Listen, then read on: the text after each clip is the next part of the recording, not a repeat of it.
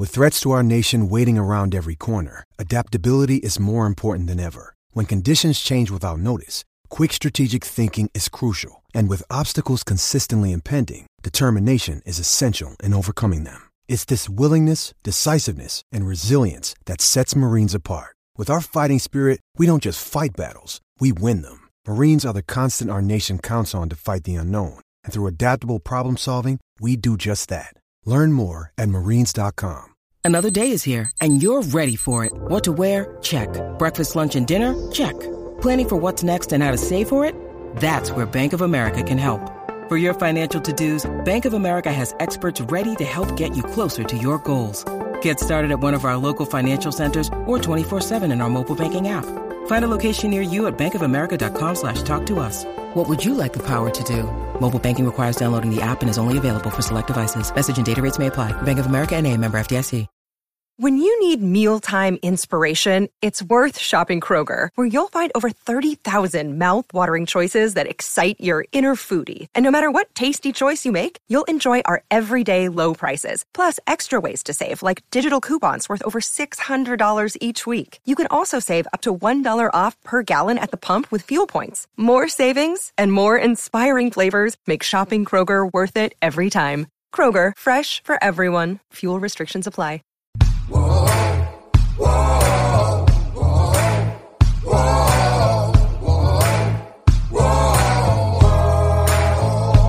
Everybody. This is Hondo Carpenter from Sports Illustrated's Fan Nation Las Vegas Raiders Insider Podcast, and absolutely thrilled to have the guest that we have today. You have heard me say it. He is the greatest NFL writer of all time. Many people concur with that. He is the man that NFL owners and general managers would call before drafts because he's the perfecter of the draft board. Now, many mock draft, most people credit him as the inventor of it. He would argue with you and say, no, that's not true. Well, he's the one that perfected to the point that NFL owners, general managers would call him before the draft, during the draft. Um, he votes in the NFL Hall of Fame, one of the most respected football minds ever. In fact, he is the reason that I became a sports journalist. Add to that, he is now one of my dearest friends. And when you can have a guy who's a hero, who becomes a friend, and you're not disappointed, about his character, his integrity, uh, him and I have been arm in arm with each other as we've gone through struggles in our life. And I, I not only respect him, I love him dearly. You know him, the one and only, the greatest NFL writer ever, Rick Gosselin. Rick, thanks for joining us again, my friend. I know, always my pleasure, but you already know that. I appreciate you so much. Okay, first, I've got to dig in on on several issues with you, but I have been talking for years about the quality of NFL officiating. Now, you and I are friends with some NFL refs. Right. I'm very close, Dean Look, who you know well, Spartan. Um, but I'm friends with uh, you know some current ref uh, officials. I wouldn't say referees, but officials. It's terrible. There is a lot of talk about make them full time. I don't know that I agree with that because when I talk to the officials who I'm friends with now, they're like, Hondo, we're already working full time. We're it's not going to make a difference. We're already watching film, we're doing meetings. So I've said I would like to add another official, but up in a box where they have immediate ability to review anything and anything that's called that can be overturned that they have that ability get them the ability and software to go quickly like other sports do but something has to be done and i'm going to tell you why I'm bringing this up now. We've been talking about this for years and for months since the beginning of the season.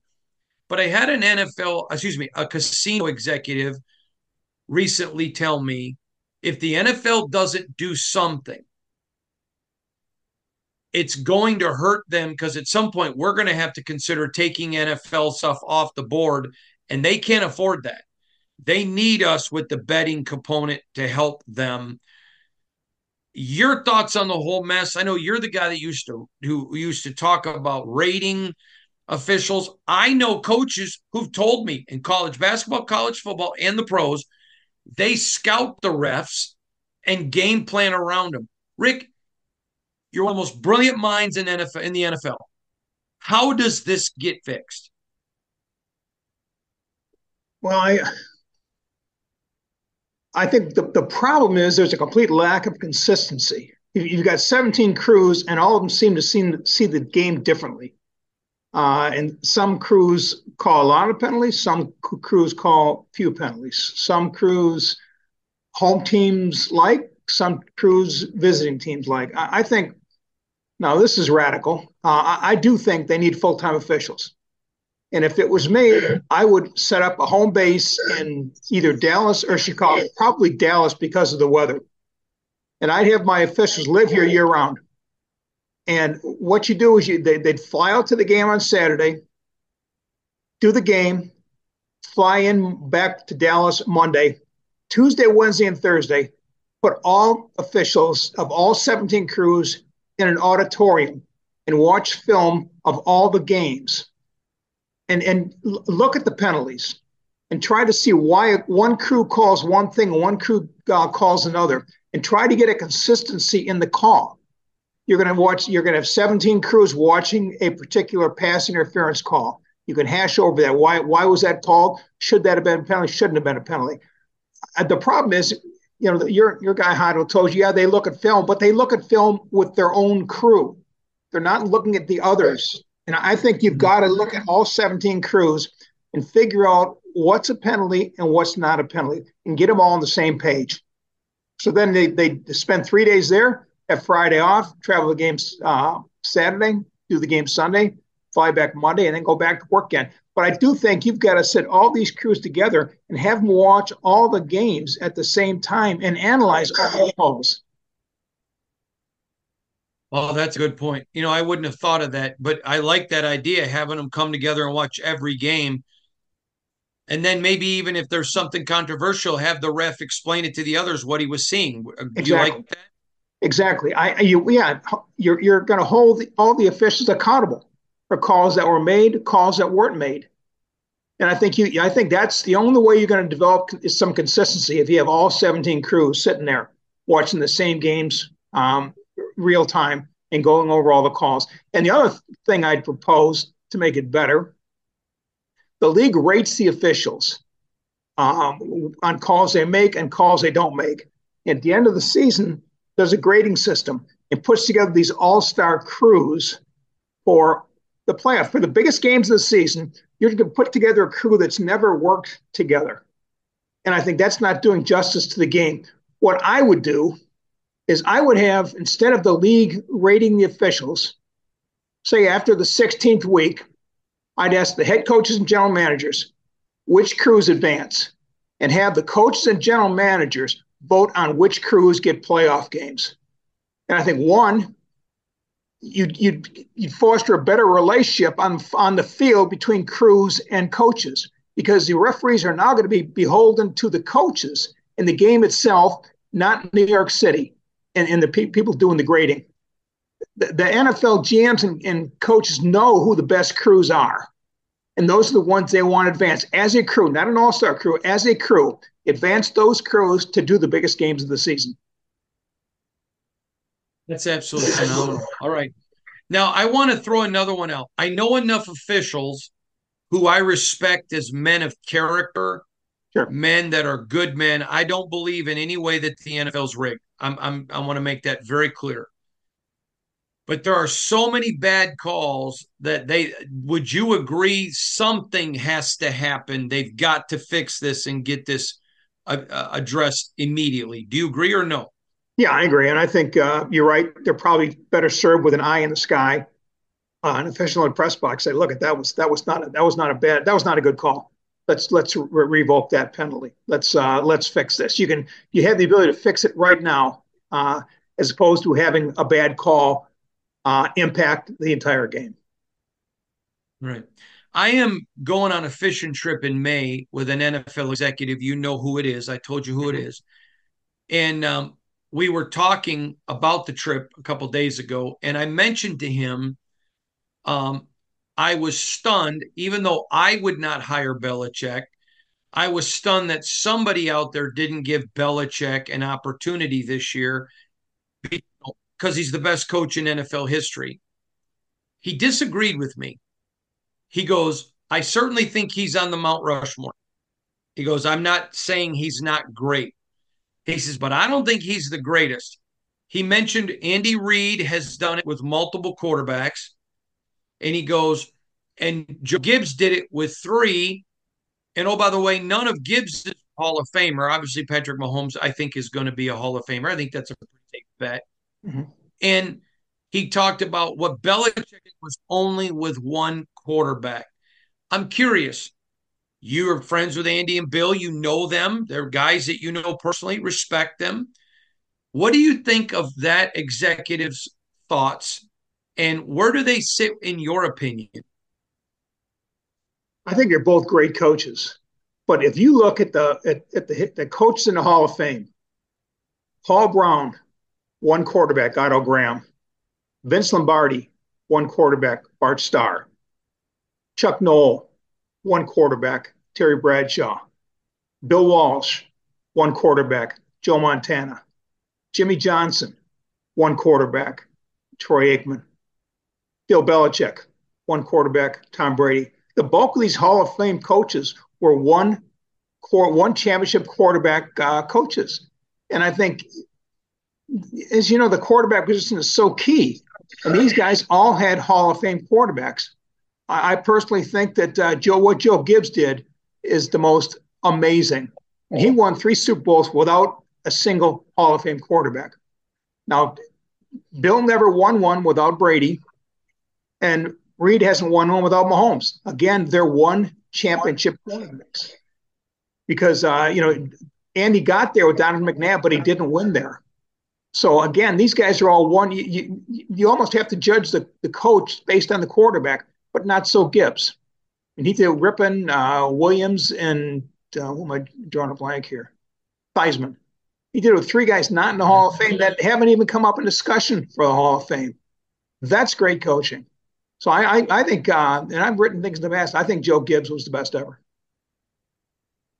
I want to turn to a Raider who a lot of people believe should be in the Hall of Fame. I think he should be there. Um, he's a guy that, to me, the game has evolved away from his position, and I think he's hurt because the game has changed. But that's Todd Christensen. Again, I think this guy should be there but you're a Hall of Fame voter. Your your opinion is million times more valuable than mine. What are your thoughts on him?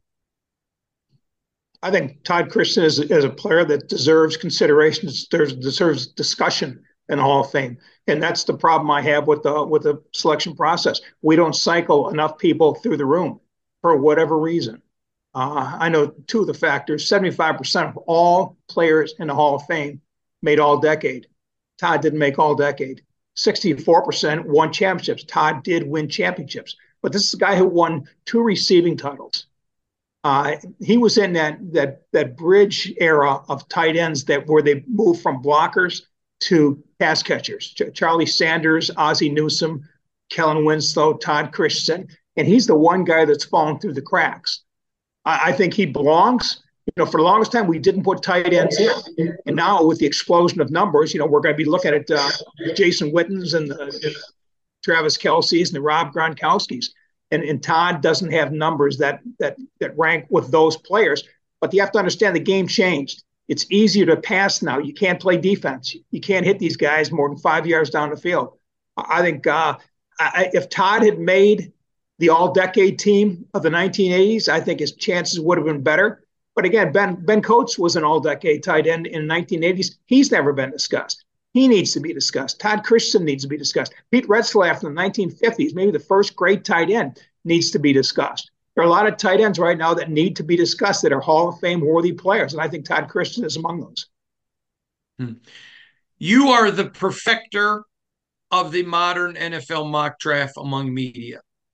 I just put mine out. And the way I do mine is I talk to as many NFL people as I can to get their their input where they think people are going. Um, I talk to scouts all the time who are telling me, "Boy, Raiders are giving a lot of attention to this person, that person." I talk to people in the building, outside the building, all of it. But you you perfected it. Owners called you, general managers called you before the draft, during the draft. I'm not going to ask you to tell any names or stories that you can't tell. But at the height of your mock drafts, what was that like your interaction with owners and general managers? Well, I was I was the one guy that was talking to all 32 teams.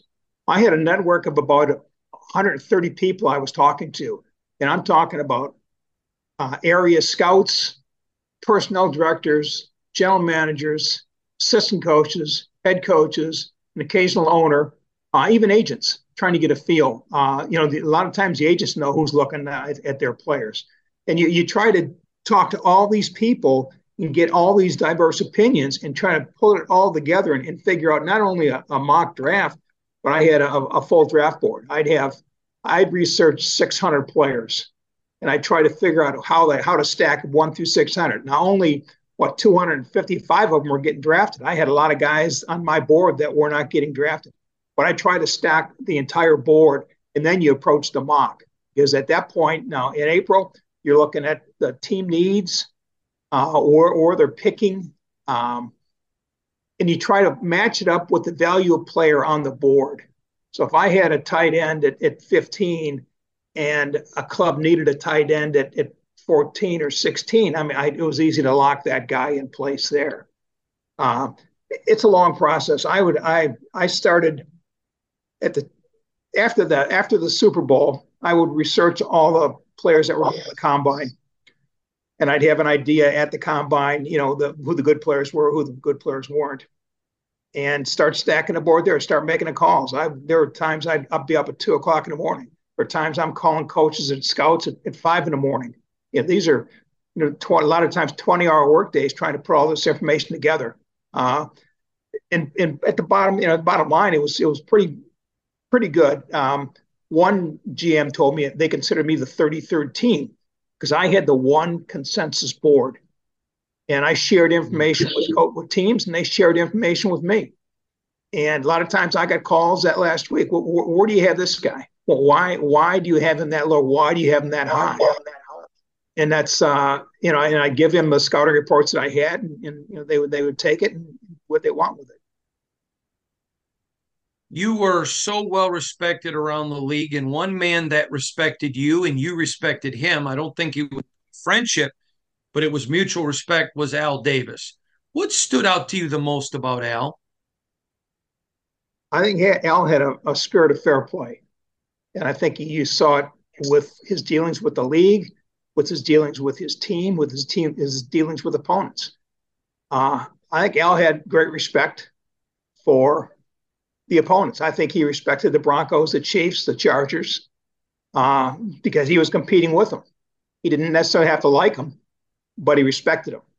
And I think Al had, had he dealt everybody fairly with a, with a with a healthy dose of dose of respect, even the media. Hmm. Well, I don't have your connections, but I try to follow your example with my mock drafts, and you are certainly the best that there is. He is the one and only. I, I, last question for you. Sure. And Amy Trask is a person that obviously the first female president of a team. She was Al's right hand lady for so long. What was your impression of Amy Trask when she, you know, worked with Al and then ran the Raiders? she was one of a kind, one of a kind. She, I think, she was the glue to that organization you know, Al's out doing his thing, and you got the coaches and the players, and and Amy was the one stable factor in the front office that kind of held the whole thing together. I think she could she could she could talk to Al, she could tell Al you know, if, if something was wrong, something was right. I think he, he, she had the same access with the co- with the head coach. Uh, again, she, if she felt something was wrong, something was right, she was she was unique. She was different. She she held the whole thing together. I think. I don't think a person should get in the Hall of Fame just because of, you know, she's the first woman. But I am curious. Do you think she belongs in Canton? Yeah, I'm not a person that says a person belongs, doesn't belong, but I do think she needs discussion. And I think a lot of people, a lot more people need discussion than we're seeing. We're talking, I'm talking coaches, players, executives. Uh, anybody that impacted the game. You know, we we put the the Sabols, Steve and Ed Sabol in for the contributions they made to NFL films, which helped grow the game.